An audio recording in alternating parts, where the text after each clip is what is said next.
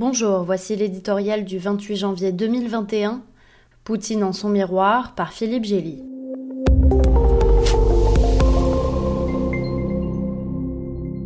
Au jeu du chat et de la souris, Alexei Navalny se révèle un adversaire particulièrement coriace pour Vladimir Poutine. Ayant eu le mauvais goût de survivre à un empoisonnement au Novichok, une substance militaire qui pointe l'implication de l'État russe, il a poussé le défi jusqu'à confondre ses agresseurs, publiant les noms, adresses et photos de huit agents du FSB, ex-KGB, qu'il avait filés pendant des mois. Il a même piégé l'un d'eux en se faisant passer pour son supérieur, l'amenant à détailler la tentative d'assassinat dans un enregistrement de 50 minutes. Avec son théâtral retour à Moscou le 17 janvier, malgré une menace d'emprisonnement dont on a vu la réalité, il s'est couronné de facto opposant numéro 1 du président russe. Désireux d'avoir un coup d'avance, le dissident a sans doute franchi un point de non-retour en violant le sanctuaire privé de Poutine avec un documentaire de près de deux heures, vu 100 millions de fois, sur les fastes aberrants d'une propriété grande comme 39 fois la principauté de Monaco. Malin, mais surtout sans peur et obsédé par sa mission, Navalny frappe là où ça fait le plus mal,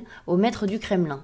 L'arbitraire, les crimes d'État, la corruption, la famille. Les risques énormes qu'il prend obligent le pouvoir à traiter son cas sur la place publique, quand celui-ci préférerait le jeter aux oubliettes. Maintenant que le trublion a prouvé sa capacité à mobiliser des milliers de Russes dans tout le pays au cri de Poutine voleur, il ne reste au tsar que des mauvais choix le libérer et subir son travail de sape, l'embastiller en martyr ou le tuer en montrant la facette hideuse du régime. Les dirigeants autoritaires se savent plus vulnérables à la contestation intérieure qu'aux sanctions ou interventions étrangères. Alexei Navalny tend à Vladimir Poutine un miroir qui déforme son reflet aux yeux du peuple, au lieu d'un homme d'État attaché à la grandeur russe, celui d'un despote accroché au pouvoir, corrompu et chatouilleux. Face à la puissance du Kremlin, la mouche du coche n'a aucune chance de gagner.